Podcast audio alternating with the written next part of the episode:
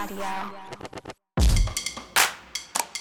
I got out of that alive because I was lucky and because I had the experience like in all my 22 years of climbing leading up to this moment.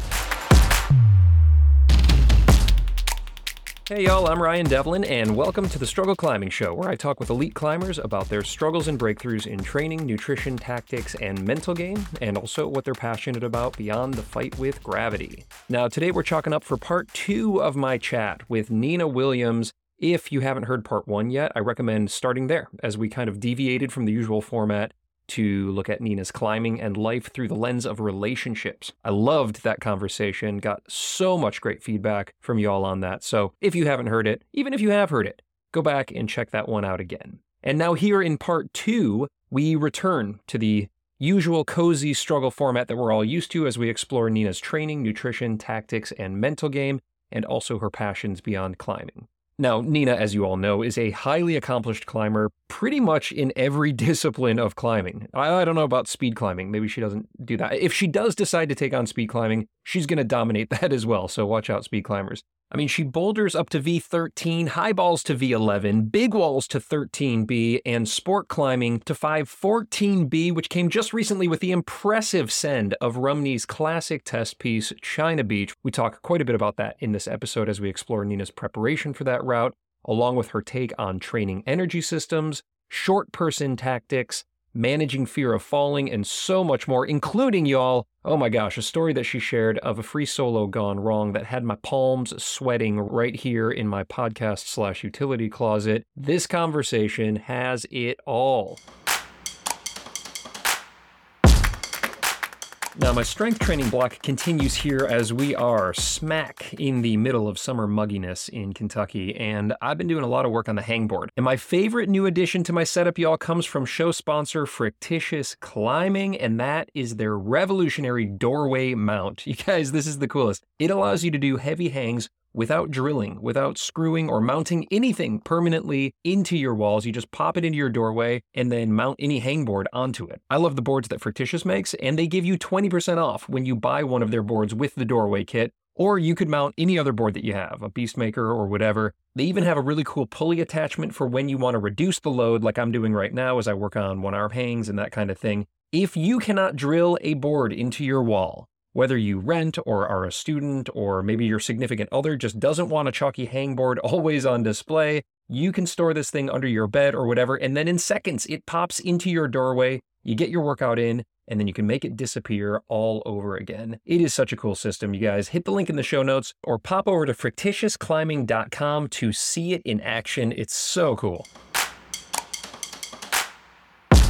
Now, something you're going to hear Nina break down today in our training chapter discussion is how she works on various energy systems, from strength to power endurance to endurance. And if you are a self coached climber, that can get pretty overwhelming to kind of figure out which workout falls into which bucket, proper sets and reps, that kind of thing. But I'm telling you, the absolute best and easiest way for self coached climbers to stay on track is by using the Crimpd app. Crimpd, which is totally free to download, you guys, groups their workouts into these categories endurance, power endurance, strength, and conditioning. Boom, no confusion. You just scroll through each category to find loads of protocols to level up whatever you're looking to focus on. The conditioning section right now has been my favorite as I have been spending a ton of time lifting weights, building up core strength, and working on my mobility, which is terrible, but it's getting better with this app. It's helping me get in shape for when I start to focus on the fall season. And there's even a little bit of game theory in there with the way that you complete each of the workouts and close out the colorful bars each week, which for me adds like the perfect amount of motivation and reward. I am definitely far more consistent with my training when I've got this app keeping me honest and on track. I think you're going to love it hit that link in the show notes or just search Crimpd, C R I M P D, in your App Store to download it for free and take your training to new heights. One last quick note here for you all. If you are a patron or subscriber, thank you. I love you. You get an extended version of this episode. It's ad free, but it also has bonus content. So make sure you're listening to this through your exclusive podcast player, whether you're on Apple Podcasts or on Patreon, so you can get that extra content, which comes at the end. And I'll tell you more about that after we get our peaches in gear for this conversation with Nina Williams.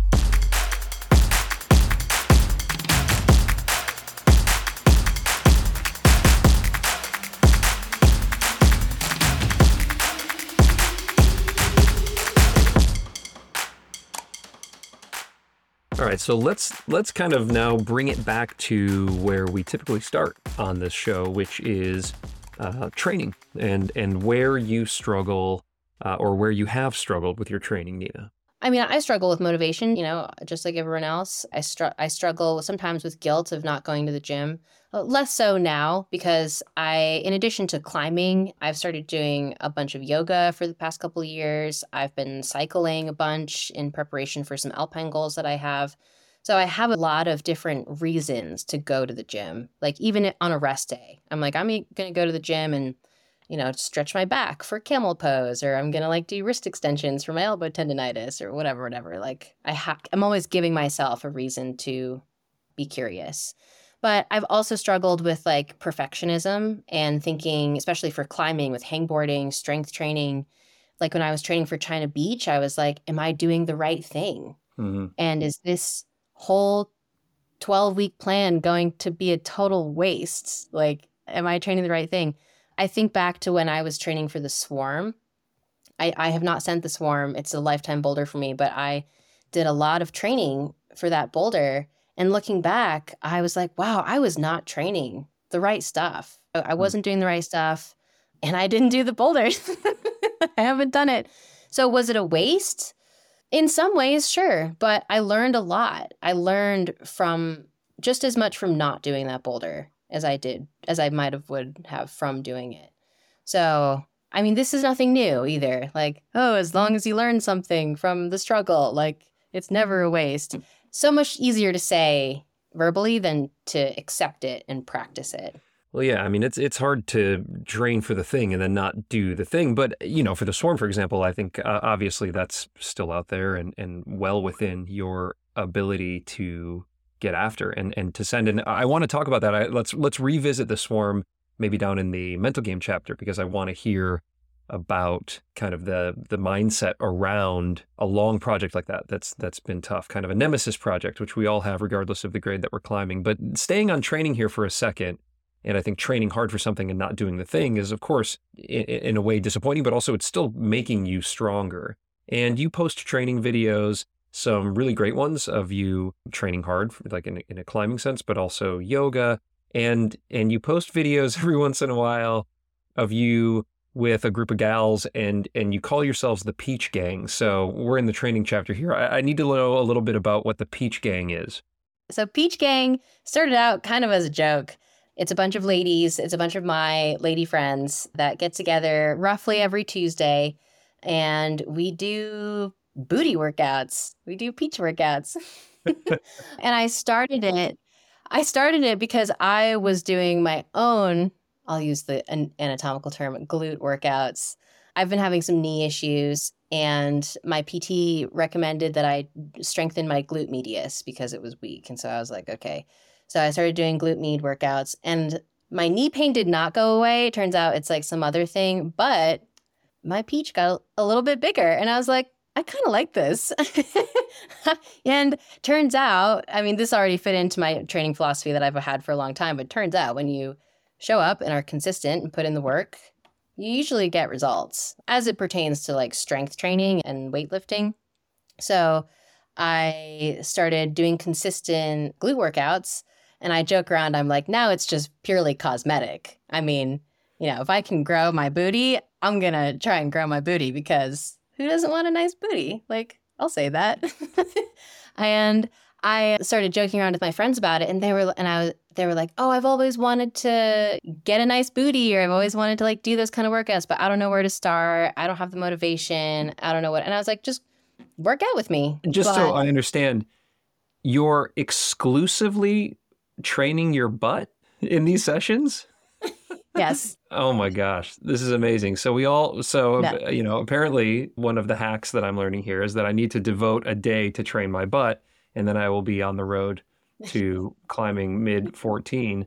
That's fantastic. First of all, I love it. I love that there's like a booty day. But also you found a community around it. So you're having fun, it's friends, you're training. It's yeah, probably it's as much fun as it is physical improvement.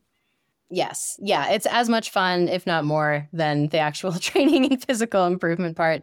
But it's like an opportunity for me to share and show with people that I love and care about, like, hey, like training's great and it's really not that difficult once you get the you know the concepts of strength versus strength endurance versus pure endurance versus power like kind of the basic foundations of training down exemplified through the peach workouts because a lot of those basic principles will apply to hangboarding or you know up arms day like upper arm body workouts pull up stuff. Like training doesn't have to be that complicated. Mm. a lot of the basics will work. The hard part is doing it for four six eight 12 weeks. And one way i've gotten better at that is recognizing it's a lifetime endeavor. Like, I love training because I want to train my whole life. And I don't have to be training every waking second of my day, of my life. Like, I go through phases with it. But I always am curious in, in how I can change something up and do something for the next like eight to 12 weeks and then make a little tweak or just always being open to something, but just doing it, just going to the gym and sticking with it. That's is your is your training plan kind of because you have switched disciplines from comp to boulder to highball to big wall to sport. You've put these chapters of focus in your life on them, and is the training plan for each one to do just go and do the thing a ton, kind of the Chris Sharma training plan, or do you write yourself a program, a specific training program, off the wall program that's going to help yeah. to level you up to get into that thing? Yeah, both, both and. So I write my own training programs for when I now that I've been sport climbing, I so I switched to sport climbing in part because I reached a pretty big plateau in my bouldering. Felt like I, all the strength training in the world, I wasn't seeing any results. And so I've started sport climbing and I tr- I changed my training plan to reflect way more power endurance, strength endurance specifically, not necessarily power endurance. There's a slight difference but I, ex- I, I kind of in my head, I don't know how true this is, like scientifically or physiologically, but in my head, I have this like pyramid of energy, and the tippy top being all the strength and power, and then middle of the pyramid is like strength endurance, and then the bottom being endurance. So I guess it's like the triangle of capacity, how right. much capacity I could have. And all of my focus was in the strength and power part. But I think I hit a plateau in part because I just could I had no access, no capacity in the power endurance and more in the endurance base because I just had never worked those areas. Never needed to. Never needed to. Yeah. Climbing like short stuff, mostly short stuff. but then when I started, I guess like when I got into highballing and then now that I'm in sport climbing, I was like, "Oh, I have such a larger reservoir of energy and strength endurance." And I'm convinced that's actually helping my bouldering a little bit right now. I'm getting I'm starting to get back into bouldering. I want to get back into bouldering. I have some like bigger bouldering goals I want to revisit. And so part of that process has been how can I expand my energy reservoir so that I can continue to push myself and like expand my strength in a way that still complements like everything else, my sport climbing and my trad climbing. Yeah, I love that. So just to get nerdy for a second on kind of energy systems, which we like to do sometimes here the, kind of the mm-hmm. one forms the other, the one helps the other. As you were just saying, like b- building out endurance or strength endurance has even helped on shorter climbs like boulders. What are your go to training interventions or kind of methodologies for training like top end power, like finger strength or power, whichever, you know, strength, the ability to kind of carry a, a, a heavy load and power a load at speed, I think, right, is kind of what we typically would talk about in that in that world. And then endurance essentially being able to climb moderate to, you know, slightly more than moderate stuff just forever. Those are two very different things, but for myself as a sport climber that climbs at the red, I need both of those things. This is a selfish question, but I'm the host, so I get to ask selfish questions. My my big limiter is definitely like a boulder problem in the middle of a route. I'm far more of kind of an endurancey climber, jugs for days, even on steep stuff, pretty good. But if I get like a V4 in the middle of a, you know, 40 feet up, that's usually what's going to spit me off for the grade that I'm climbing at, which is I'm trying to climb 13A this fall, but more of a mid 12 climber, to be honest. In any case, as a sport climber, you kind of have to train up both of those things. You're naturally more strong, more powerful. Uh, it sounds like kind of that's just based on your background, but it does help to level that up and then also fill up that endurance bucket. So, just for you, what have been the go-to type interventions when you're training those two systems up? I, I could go on so many different tangents on this, but in a nutshell, for strength and power, I know I think hangboarding and like strength training is experiencing a, a less popular kind of phase right now, but like I'm a big I'm a big fan of finger strength, fingerboarding, hangboarding, whether it's like using the tension block or hanging on the hangboard moonboarding, like some more like climbing style type where you're like snatching the holds and you're grabbing onto like weird messed up positions like you know don't injure yourself but any so power is strength plus speed right? So you need some kind of contact some like grabbing onto and engaging the fingers. Campus board is another in the past in my younger days i love the campus board. I can't do it anymore because it messes my elbows up but mm. campus board moon board I would say tension block right now. I'm, I'm, on a big tension block fan for strength and power. Like lifting weight um, off the um, ground, you're saying? Yeah, lifting weight off the ground.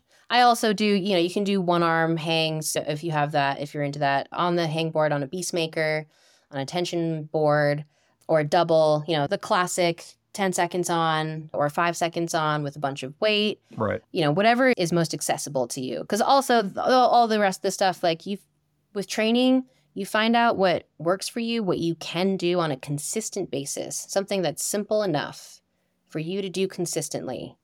That's it. That's all you got to do for training simplicity and consistency. It doesn't have to be that crazy. But in that same vein, there's a lot of options. So I'll try and keep it short. So for power and strength, my go tos campus board, moon board, and fingerboarding. And then for power endurance, I've been really into drop sets. So, for instance, for hangboarding, you will hang for, say, five seconds with a ton of weight, and then you drop the weight. You drop, you know, maybe 50% of the weight or something, and then you hang for another like eight to 10 seconds.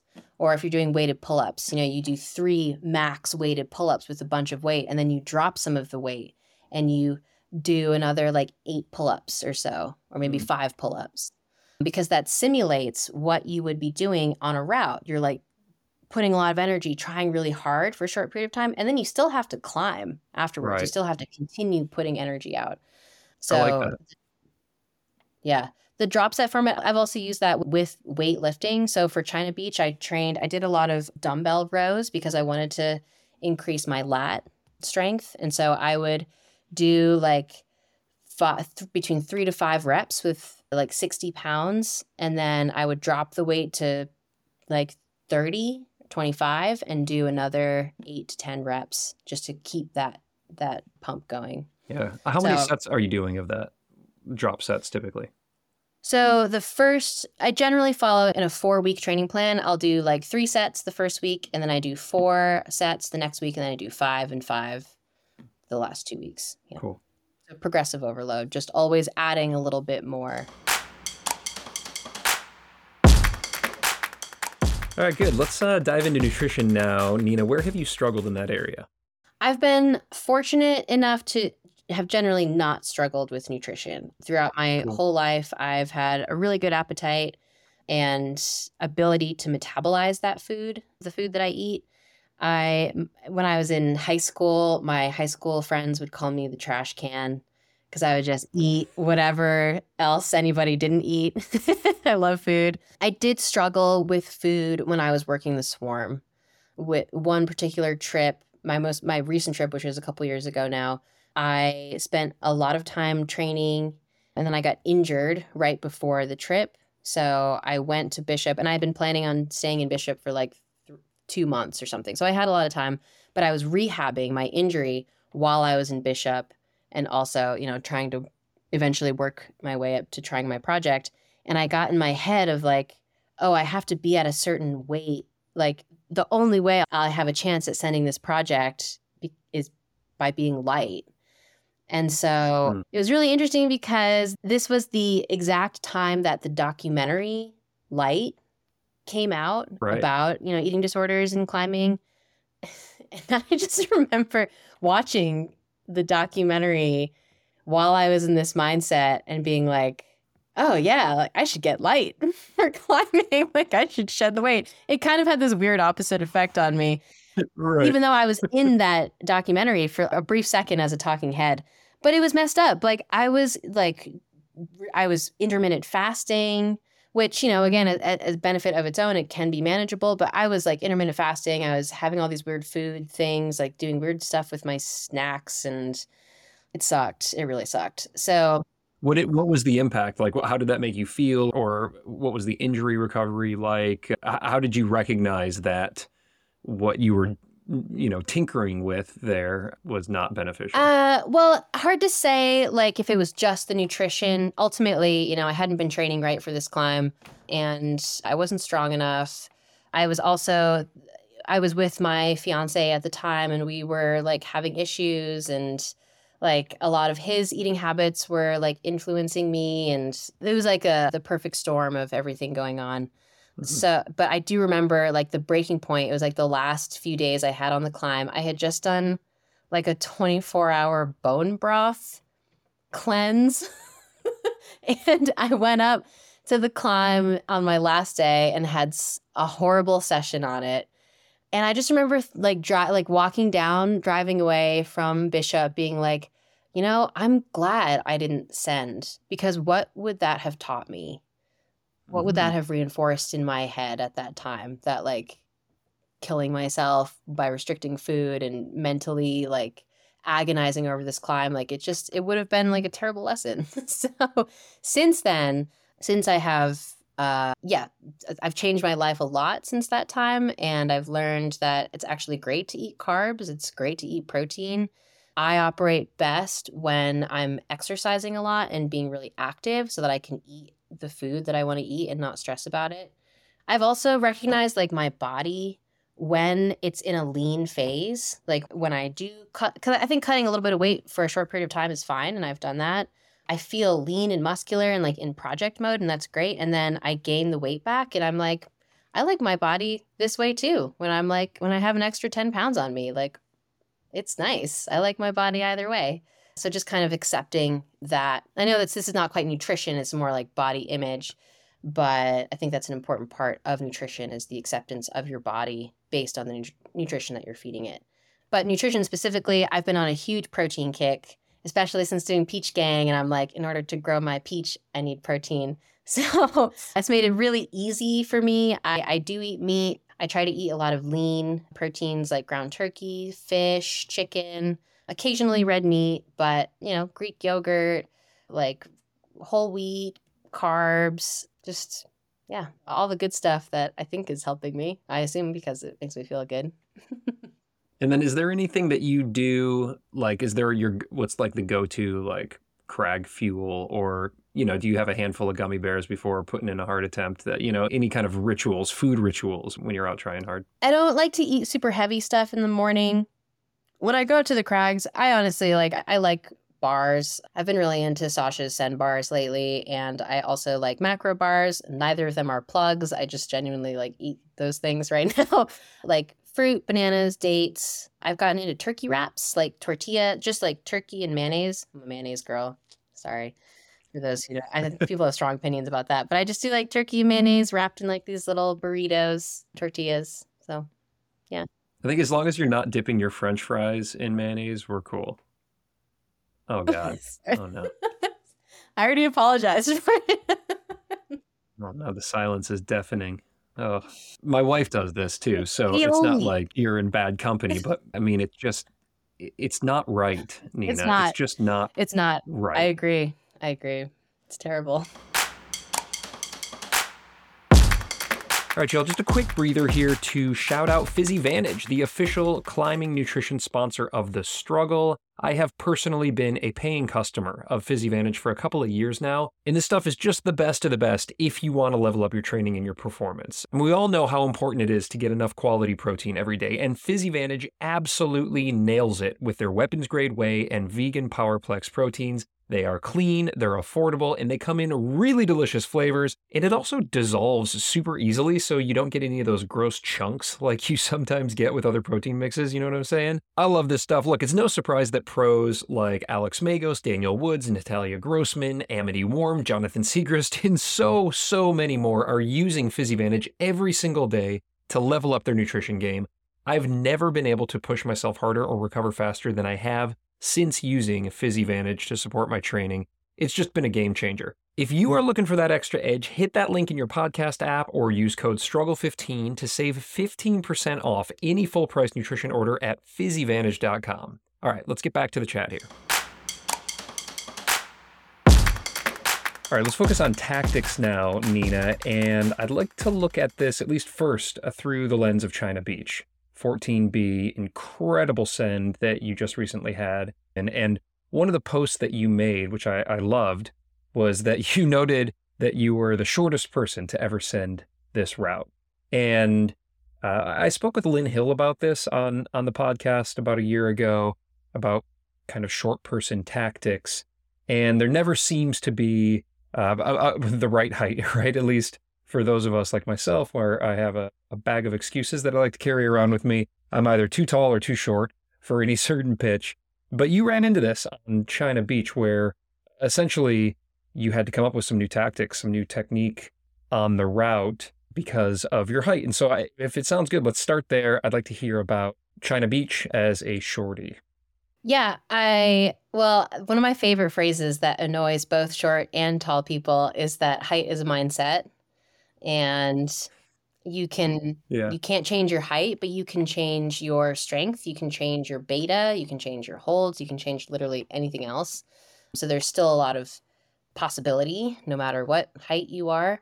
And so for me as a short person, China Beach is a great example. Also, the climb I did right before China Beach, this 514 called Papadarius, both of them are similar in that they they have the this like big like iron cross. I don't know if you can see my arm, but like big reach in the middle. And China Beach was so satisfying for me because the iron cross at the top is notorious. It's like the last crux of the climb that a lot of people fall off of. And if you're tall enough, it's actually not that, you know, crazy. But for me, that route never was never possible until I figured out the short person beta. Mm-hmm. And mm. I didn't really give up on it because I mean China Beach is like iconic and beautiful and I always again led with curiosity and was like, "Huh, wonder if wonder if something's changed in myself." Maybe like uh, the next time I go up there. I know because I had tried it a few times and could never figure out the Iron Cross move, and it was never possible in my head. But I kept returning because maybe something had changed. I don't know. Like, might as well go see and try. And so there was just one session where this is also why I like climbing on rock like granite or gneiss or schist or anything because there's more options as opposed to like sandstone. Mm-hmm. Sandstone, you get what you get and you can't really like mess around with it as much. But Rumney, you know, there's a lot of intermediates. And so I got up there and I just remember like, okay, I was really zoned in on the holds of the Iron Cross, but like, how can I expand the vision of the beta and my body? And I started like scrubbing off random holds or like anything, any little foot chips, any little ripple. Like, is there anything here that I could possibly use as a hold?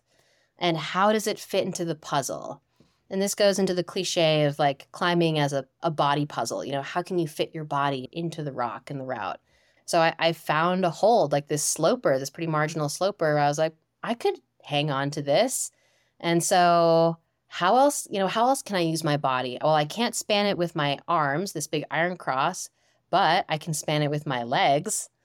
And this is another thing that I love about climbing and being a short person is like I really love the idea of legs as arms. Like your legs are stronger than your arms. And so if you can figure out a way to use your legs as arms, you can climb hard stuff.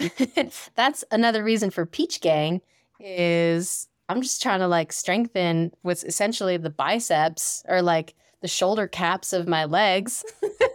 yeah because I climb with my feet a lot. I climb so much with my legs. So wait a minute. On this Iron Cross, you had a, what? You were like toe hooking a handhold or something? Yeah. So I get to this part in the climb where you're like this, and then instead of doing the big Iron Cross, I reached up left hand to the sloper hold that I had cleaned off, and then I kick my left foot over to the Iron Cross holds that everyone uses with their hands and I dead hang. I do this one arm dead hang off the left hand sloper, and I kick my right foot over and I hand I, or I foot foot match and I change the left toe to a heel. So then I'm just sitting on the heel. And then I take this right hand and I do this Gaston, which I ended up calling the Iron Rose. So I do this big rose move to the jug, this jug that everyone go, that we all go to at the end. Sick. There's footage. There's That- like a picture it. that photo is on your Instagram. It's like there's like a carousel on your Instagram, Yeah. and I think it's the second or third photo of that heinous like. I love that you're calling it a jug because I feel like it's like like a half pad. Wait, can you see this photo? Yeah, there's oh, yeah, there it is. Yeah. So yeah, she's showing me the photo. I mean, what a cool body position. And I love also that like you identified some like marginal shit sloper and then dead hung off of it with one hand. so it just shows how strong and creative you are. And also Lynn Hill, you know, really spoke of that too. I think it was like on changing corners where she ended up using like kind of nubs as intermediates because she just didn't have the span to be able to, you know, kind of uh, climb it the way the boys did. And I think that's really creative. I don't, I'm six feet with like a, I don't know, even ape index or whatever. And so I, I don't like, I'm not forced into creative problem solving in that way, but I think that's almost a detriment because there are so many different ways to climb through sequences. And because I'm a very weak boulderer, I have found myself it take, takes longer than it should, but I, I think it's helpful for a lot of people, regardless of your size, to kind of internalize that short person mentality because there's a lot of different ways to work through a sequence. And there's this 12B at the military wall here at the Red called Tissue Tiger, which like all of my friends climbed by grabbing onto these like thin crimps to go through the crux section, but I just couldn't do it. And so I was forced to think more creatively and ended up like doing this like crazy undercling move, like with really high feet. And it was like this scrunchy undercling, but it allowed me to essentially skip the thin crimps and just go up to the next better hold. And when I did that, all my friends were like, What in the hell was that?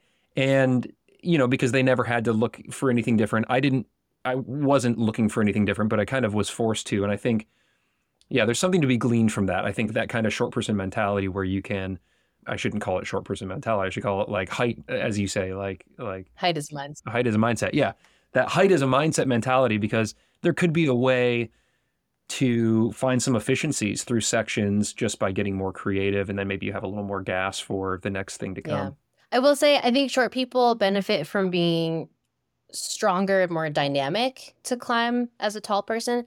I think tall people can really benefit from being more flexible and mobile in their hips so that you can get those Mm. high feet and get into these short, scrunchy, boxy positions more easily. Yeah, good. Yeah, because tall people don't. Eh, eh, everybody thinks tall people got it so good, but then yeah, you get on some like I know. We, we can't leave the tall people behind in this like height is a mindset kind Of, you know, sure there's a place for everyone. on. That's right. Yeah, any sort of roof climb, any sort of scrunchy sit start, those are those tend to be a little tougher on us tall people where our butts are hanging down so low, we're dabbing with our butts Yeah, you need the- more core as a tall person. That's the truth. Anything else tactically that you know that you've tended to struggle with or, you know, any kind of key takeaways that you found with tactics? I've struggled a lot with being patient, whether that's taking a long enough rest between climbs or waiting for the right weather window, just rush trying to rush things. This is like something in my life too that I've struggled with is patience overall. Like I just go all in. I'm like, I want to do it. Like I get all psyched. And when really it's good to just like be calm and wait for the right moment and savor it. And even if that moment passes by, it's like, okay, there will be a next moment. but yeah, tactically, when working climbs, I've had to, I've started, I recognize that in myself when I get frustrated and I'm like, why haven't I sent it yet? Like it should have mm-hmm. happened already. And when I start thinking about the should, like, oh, I should go right now. The minute I start, like, that should is a trigger word, red flag word for me. Because if I think I ever should do something, I probably should not. I shouldn't do it. How do you address that uh, specifically looking at rest? And obviously rest periods maybe for boulders different from doing like a, a long sport route, but do you set a timer or um, you know do your are your partners saying are they hiding your shoes from you like what how do you get the rest you need Yeah, usually like 30, 20 to 30 minutes between routes. And then boulder problems, like depending on how long the boulder problem is, probably like 10 minute rest or so. Hmm. And I also think about a really great piece of advice that, and one of my former coaches, Chris Sinatra, told me, which was, you know, rest longer than you think. Like rest longer. And this has actually worked on the routes. If I'm in a rest position and I'm about to go again, I always take an extra breath or two because it's like rest just a little bit longer. Like pace yourself. And then, you know, if my if I'm waiting on a in between goes on a route and I'm like starting to put my shoes on or whatever and the timer hasn't gone off, it's like, okay, it's fine. Just rest a little bit longer than you think. All right, Nina, let's talk about mental game now. One of my favorite chapters here, and also an area of expertise for you, uh, being a, a, mindset coach, as well as someone who has put themselves in some pretty uh, mentally, I think, challenging positions so I guess first and foremost, uh, where do you struggle with your mental game, or do you struggle with mental game? Oh yeah, there's definitely been struggle. I I have I have struggled with ego a lot. That's probably been my biggest mindset thing. But it, it was because of some of the issues I dealt with ego as a young person that led me into my interest in mindset. So, like, I more so when I was younger, I'm like, I'm I wouldn't say I'm over it at this point because nobody's ever over their ego, but I've gotten better about not com- but like when I was younger I would compare myself a lot to other people. I remember in especially in the competition scene, I would walk into a comp and be like, "Okay, who's here?" I should be able to mm-hmm. beat so and so. This person's going to beat me, and I would like size everyone up and think about it very externally, and then just like not feel good if other people did a boulder faster than me. Like looking back, I mean, I, I would say it's silly, but it's not. Like a lot of people struggle with that type of comparison, and climbing is so well suited to comparison. It's a comparison sport. So I have I have struggled with ego and comparison for sure. yeah. Yeah. And how have you addressed that? Because I think to your point, I think that I mean the ego is is incredibly strong in almost every single human on the face of this planet. Unless you're on like a handful of mushrooms that obliterates the ego for a few hours. Um, we're mostly very much living with our egos. Yeah. And sometimes we tie our self worth to performance or to how we compare to the pecking order of those at the crag. It could be any number of other things as well. What do you what have you found successful in order to address that so you can be at your best, climb at your best, and also be the most joyful when you're doing it. Yeah. Well, I was forced to deal with it. I've talked about this quite a bit in the past, but essentially, I won't go into it too much. But essentially, when I was younger, I cheated in competition, in climbing competition, and I was caught. And that experience was like the most difficult one of my young person life. And it forced me to ask myself why. Like why am i doing this? Like why am i climbing? Do i even want to climb anymore? And who am i doing it for? And that lesson has stuck with me my entire life is like okay why am i doing this? Why am i climbing these high balls? Why do i want to do this hard boulder problem? Is it because i want the attention is it because i because my it'll make my sponsors happy like no it's always been like since that experience when I was young, when I was a kid, it's been actually, I think this boulder is like beautiful and cool and in this amazing place that I love. Or all of my friends are trying this other climb and I want to go out and hang out with my friends. And like, I don't care if they send it before me because we're all here together. Like, and I genuinely feel that. So asking the why has always been really important for me. And it like the ego will inevitably come out at some point. Like I'll still feel like maybe a little insecure or competitive, but like it's this low grade thing in the background now that I'm like, mm-hmm. yeah, I mean, sure, I can like feel like I am allowed to feel insecure or competitive or whatever, but I don't have to let that dictate my outward behavior or let it motivate me. Let that be the main driving reason of why I want to do something. Yeah, I like that. I like just even connecting with the beauty of the climb, the beauty of nature, being out in nature, you know, these kinds of bigger, much bigger pictures help to present some perspective. Do you have like a I know you do quite a bit of yoga. Is there a mindfulness practice that you do or, you know, anything that that you work in order to help with the awareness and also then dealing with any sort of feelings, emotions, judgments, ego, that kind of thing that bubbles up? Oh, yeah.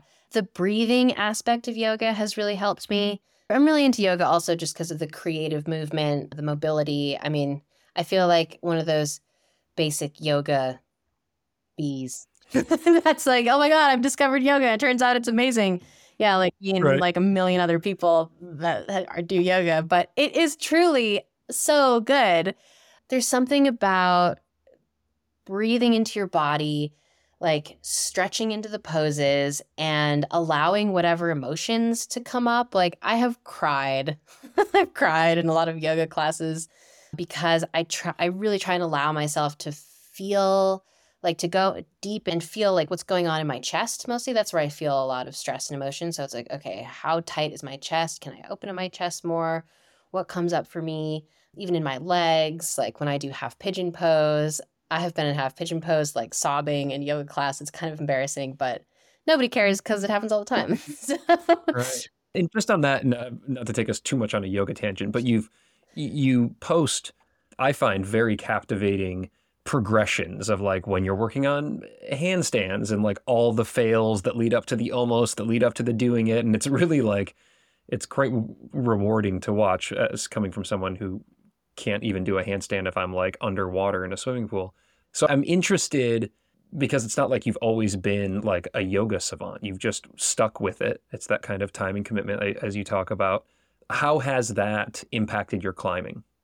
I I mean the yoga has undoubtedly helped my climbing just in terms of flexibility and mobility, but I don't do yoga as a way to cross train for climbing. I see yoga as something totally separate that I not totally separate, but like a separate activity that I'm genuinely interested in. Like it's not the means to the end for climbing. This is my attempt at like trying to separate myself from climbing and kind of going back to some of my insecurities around or like the space that I've been trying to create for myself for these past couple years is my for my whole life it's has been all about climbing. And I'm realizing that I want more out of life. Like and I love climbing and I love life but there's so much more to learn and to apply. Like the lessons that I've learned from climbing I can apply to other areas of my life and continue to grow. And I think I that has made me nervous about what that means for my identity and how I think of myself as an athlete and a human being, but it's probably a good sign that I'm nervous because otherwise, what's the point in doing something if you're not a little scared? That's nice to hear. I mean, first of all, Nina, this is the Struggle Climbing Show, not the Struggle Well Rounded Human Being Show. So, no, we will only talk about climbing. No, it's so great. I think it's uh, that that gets back to kind of the pressures that we can put on ourselves. If we have other interests, if we are fulfilled, happy people in many aspects of our lives, then you know, if we pop a pulley, it's not like our life is ruined and our self-worth and identity are thrown into a tailspin for 6 months until we can get back out and perform at the rate that we were. So, you know, it's nice to see elite athletes doing other things beyond the sport.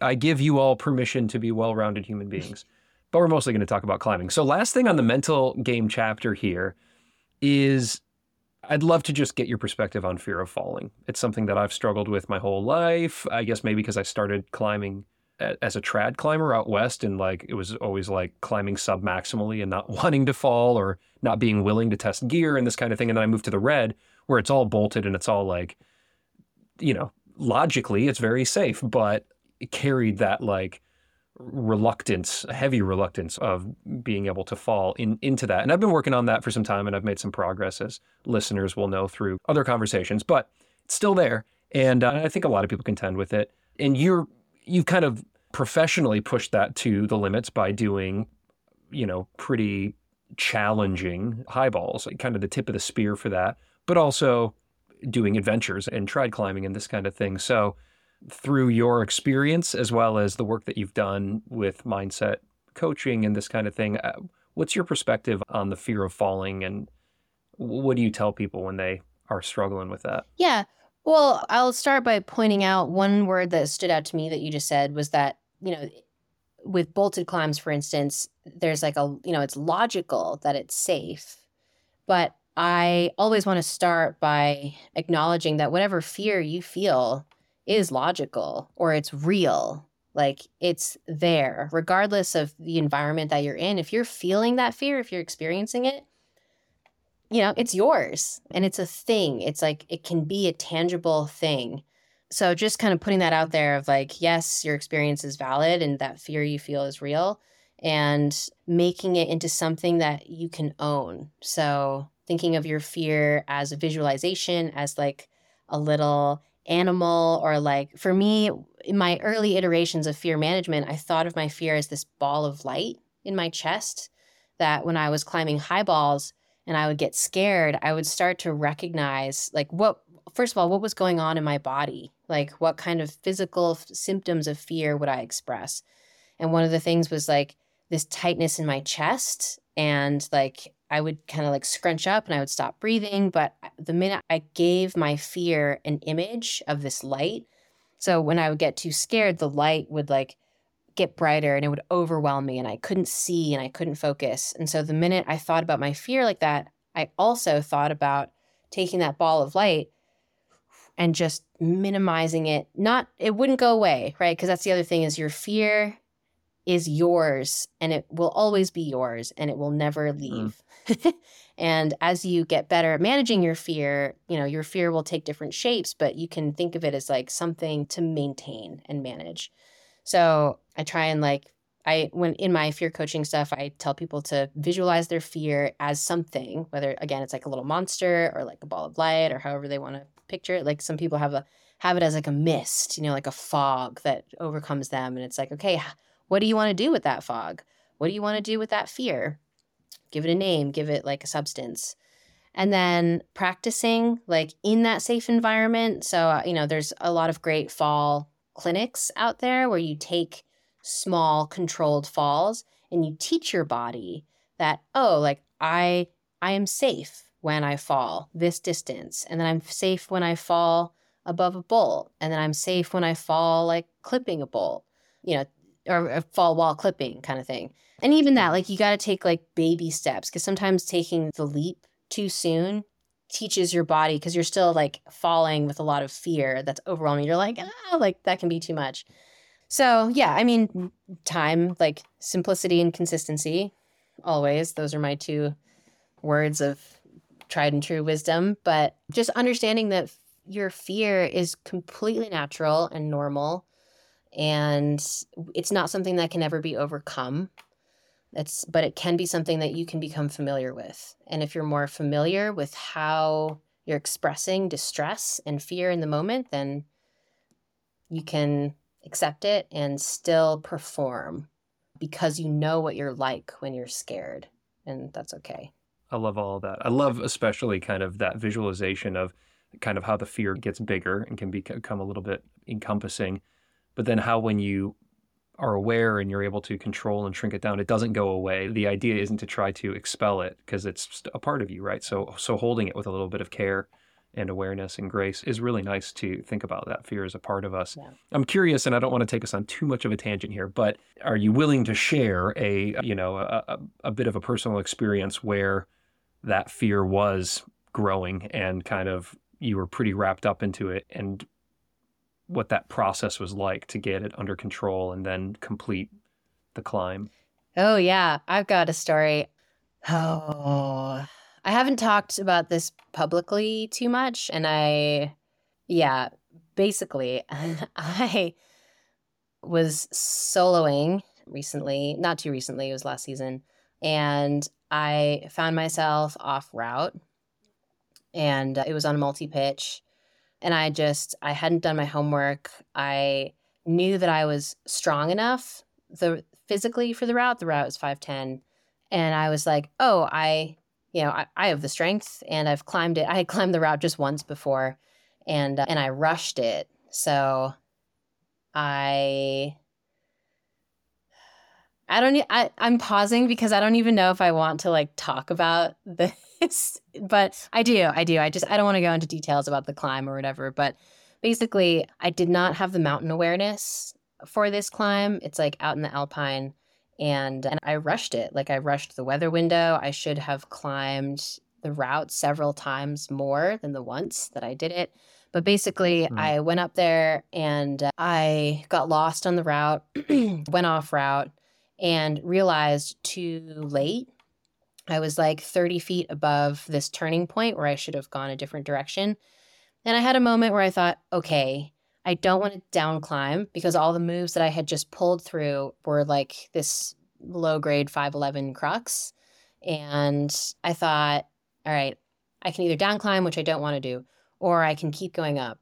And my mind instantly went into like very black and white, like not like emergency mode, but not panicking. Like I just mm-hmm. immediately went, okay, what can I do right now? What are my options? What are my choices here? So I didn't want to down climb. And so I thought, okay, that means I'm going to keep going, you know, because I could sort of see another route above me. And I thought, all right, I know that I don't know what route I'm on. I'm like on site free soloing this route. And I thought, I know there's no 514s up here. I know there's no 513, 512. And I also know that the higher I get to the top of this feature, the easier it will get. Like it, it'll get chossier, but I think it will be fine. And I know I'm on a route because I had passed some pitons. So I just went into this like crystal clear, everything that I had ever taught about mental training or coaching, everything that I had ever learned, I put to use in this experience. Like I looked at every foothold that I was using and every handhold and like breathing, really deep breaths. I used a mantra at one point. I was like getting into a corner, like a weird little side corner, and I just thought like, okay, lean and push, lean and push, lean and push, just like so focused on the moment and the movement. And I will say like I was nervous at times because I would get to a point and I'd be like, should I climb out into the face? Should I stay in the corner? But it was always very like this or that, like very calculating. And I was never scared. Like I, I wasn't scared. I was, again, I was hmm. nervous. I would be like, hmm, hmm, I don't know. There's like a moment of uncertainty, but I wasn't like, I'm scared. Like it, that just never happened. And again, this is hmm. all because of like the years of experience that I had with highballing and falling managing fear in falling. Like the reason why I'm unsure that I even wanted to tell this story is because I have a lot of conflicting feelings about talking about soloing specifically. Mhm. And I this is a narrative I feel a need to control a lot. And maybe that's something I need to look at myself about, but I just want to put out there that soloing like is such a personal decision and for me to like mess up this badly on this climb and end up on-site free soloing like i got out of that alive because i was lucky and because i had the experience like in all my 22 years of climbing leading up to this moment. Like it was very important. So yeah uh, that was like that whole continuous time when i was climbing this route i was using it all. I was using the breath. I was using like very precise movement. And I, it was the most present i had ever been in any climb. Like it was an incredible experience. And I don't mean that in necessarily a good way. My palms are sweating here, just uh, living this experience through you. And uh, yeah, I can see how it's just such a mix, right? There's there's pride in that you were able to implement everything that you've learned and practiced up to that point to walk off of that climb, but also a little bit of I don't know if guilt is the right word or or regret or shame. I I don't know. There's there's like some conflict here, right? And so I am interested. I mean, soloing in general is a very personal decision, and um, I think it happens more often than people. Everybody looks at like Honnold and says like, "Oh my God, that's crazy to solo El Cap," and and it is in in a way for an outsider to see. But there are a lot of people who solo for personal reasons, um, oftentimes very sub maximally, and they're just getting laps in. And like when I had Peter Croft on the show, and he would do, as he said, 50 or 100 pitches a day, but well within his control. Obviously, there's a side of soloing that um, is much more fraught with with danger when people are pushing the envelope of it. So we don't have to maybe go down that whole rabbit hole. But for you personally, coming off this experience, did you come away um, confident that you could and maybe would do more of this, or that um, it's it's not an experience that you would want to go through again? Both. Like when I came off the top of that, uh, I was proud of myself for surviving, but I was pretty. I was also pretty ashamed of myself for putting myself in that situation, and I felt like I let my the people in my life down by being unnecessarily sketchy in that way. Like while I was soloing, I would have these flashes of like my parents, or I would think about my partner at the time, or I'd think about my one, you know, my best friend. I told Alex Puccio that I was going up. And I just remember thinking, like, man, they're going to be so pissed when I tell them. like, bummer. this is going to suck. And it did suck. So, yeah, I just. That holds you accountable, though, in a way, right? Yeah, it does hold me accountable. And again, like, I know a lot of people solo and a lot of people highball, and we talk a lot about. I, I don't know if soloing is glorified necessarily, but we talk about it and we make videos about it. And I'm talking about it right now. And I, again, I wasn't sure if I wanted to share this story publicly in general, but I, it's not going to stop people from soloing.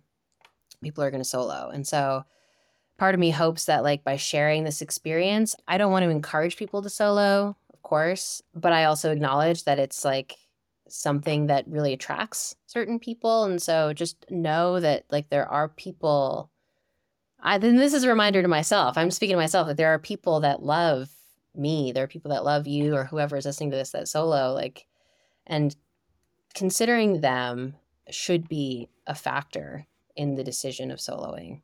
So whenever I solo, I make it a thing. It's like a really important thing for me to go out and solo something. I'd like to talk for a bit about the things that you're working on kind of outside of your climbing, if you still got a few mm-hmm. minutes. Mm-hmm. Mentorship, your coaching, education, just, you know, kind of, I'll just leave it wide open for you. What is it that you're passionate about? What are you psyched on? What are you working on beyond your climbing goals? Yeah. So as I've mentioned before, I you know have I'm certified as a professional coach um, in life coaching. I study communication and leadership development. I'm a, currently about to get certified in the process communication model, which is a communication style of coaching. Basically, I have learned how to identify certain styles in people and in myself, and I'm able to connect with folks based on their communication styles. And so I am getting certified in how to teach pe- other people how to recognize those styles. And all of this cool. is in relation to my desire to help other people raise their self awareness and gain enough confidence to do, go out and do the things that they love. And I've been able to put a lot of that into practice through a couple of mentorship programs I've been involved in. So, the Scarpa mentorship program was one in the first year of its iteration I was involved in. And now I've been working with North Face's athlete development program, first as an advisor and now as a mentor. And then just like in my personal life and in some of my friends and communities, I've just tried to make myself available to like share whatever knowledge I have or like bring people out climbing or point them in the right direction. And I find all of that really fulfilling. So I am gearing up for a I've sort of tried this in the past. Like I I coach rock, you know, I coach climbing in general. I'll write training plans and I'm psyched to see people progress, but it's not my passion like for like climbing coaching specifically. I'm really interested in leadership and development coaching. Like that involves communication and mindset, goal setting, motivation. I am so fascinated by how to motivate people and how mo- how people are motivated in general. So like how to motivate yourself. Cuz so much of that goes into training, goes into life goals, like going out and achieving things that you want to do, like you got to motivate. And that's like a huge piece of the puzzle that is hard. It's hard for a lot of folks. From a business perspective, it's also a great niche to get into, like motivating, like motivational coaching, narrative coaching, leadership coaching, all of this stuff I I feel like I've experienced a lot of in my life from other folks who've like modeled that for me, but also just a lot of my education. So I am on track to create my own business in leadership coaching and consulting. I love working with athletes. I've worked with a few Scarpa and North Face athletes in the past. And anyone who wants to develop their own personal brand or like just go out and like do cool stuff, I want to help people learn how to recognize those inner voices in themselves, like that communication coaching, and learn how to motivate and like take action. Hell yeah. Yeah. That sounds so awesome. So, so fairly soon here, or maybe even now, are we able to work with you? How does one work with you? How does one get in touch with you either now or when when you're ready? If you want to work with me, I'm accepting a really small number of clients. You can just DM me through Instagram. But for now, I'm mostly focused on getting certified in PCM. That's like the final puzzle for me.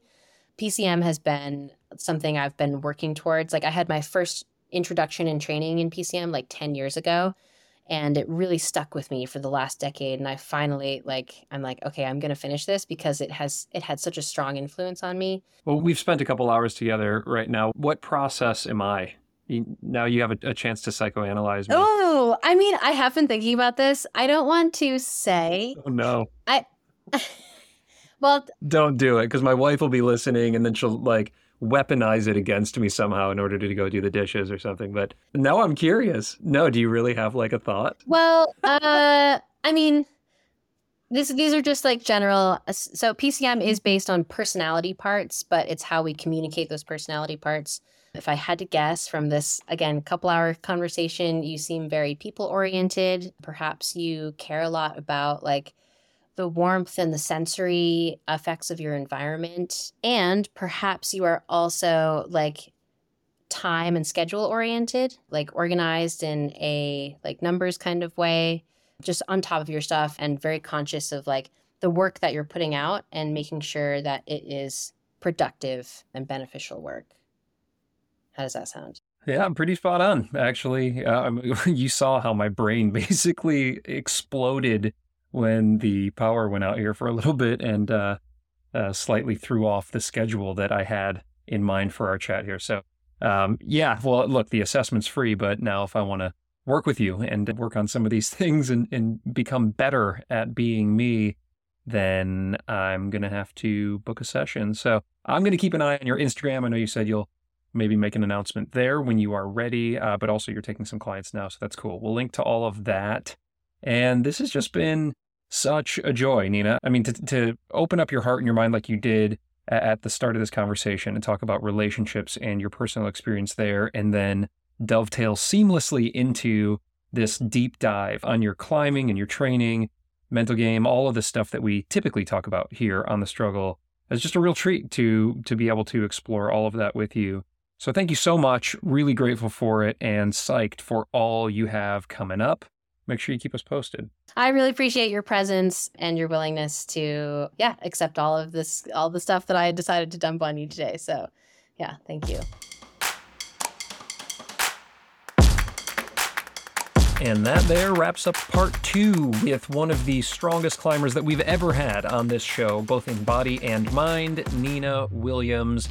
I hope you guys like this. If you did, let me know. If you didn't, let me know. It's all good. Just let me know. You can connect with us on Instagram at Shenanigans and uh, at The Struggle Climbing Show. Now, in a second, I'm going to hit you with my takeaways and share some details on the extended interview content that's only available to patrons and subscribers. But first, let's support the brands that have made this episode available to you at zero cost. Give it up for Frictitious Climbing, makers of the revolutionary doorway mount for your hangboard. No drilling, no damage. It fits pretty much any doorway and it is up and down in seconds. This thing is so rad, y'all. Check out how it works along with all of their fantastic hangboards and accessories over at frictitiousclimbing.com. Score 20% off a hangboard when you pick up a doorway mount. I love this setup. It is so, so cool. And a big thanks to PhysiVantage, the official climbing nutrition sponsor of The Struggle. Try their weapons grade whey protein, their vegan Powerplex protein, their supercharged collagen, and all of their science backed products to help you level up your training and performance. In Europe, you can find it at the Epic TV online shop and Banana Fingers online shop, and in the US at select gyms, and of course at physivantage.com. Hit that link in your show notes or use code STRUGGLE15 at checkout for 15% off. And lastly, a shout out to Crimpd, spelled C R I M P D, which is the most advanced and motivating training app that I have ever used, you guys. It is free to download. It offers loads of protocols for boulderers and sport climbers, and it just takes the guesswork out of how to program training. So if you are a self coached athlete or if you've hit a plateau in your fitness, check this one out. Hit that link in your notes or pop over to crimpd.com or just search crimped, C R I M P D, in your app store to check it out. tons of takeaways, y'all, from part two here with Nina. I really liked what she said about training up energy systems, especially incorporating drop sets. I have already added those to my plan, and they're super fun. I highly recommend them. Uh, I also really valued her experience on China Beach and how creative she got in order to work through sections that at first seemed impossible due to her height. But height, as we now know, is just a mindset. And thinking of legs as arms opens up so many possibilities and is a thought experiment that I'm going to be incorporating a lot into my upcoming projecting. And then lastly, Nina's perspective on ego and fear were really enlightening for me, and I'm going to be listening to that mental game chapter again and again down the road, no doubt. Well, if you're not a patron or subscriber, then that clips the anchors on this episode. Thank you, as always, for tuning in. And if you are a patron or Apple subscriber, I got a bit more of this chat with Nina to share with you, where she reveals how she trained up endurance when she switched from bouldering to sport climbing, how to rest on good holds as well as bad holds, and how she mentally handles hard projecting when the progress comes slowly. We also wrap things up with the flash attempt, which is as entertaining as it is useless. I hope you guys enjoy that. It's some fun stuff. Now, if you're not a patron or subscriber and you'd like to hear that, along with gaining access to other perks such as pro clinics from the likes of Dr. Tyler Nelson, Favia Dubyk, Drew Mack, Ravioli Biceps, Jordan Cannon, Alex Johnson, and so many more, along with extended and ad free episodes.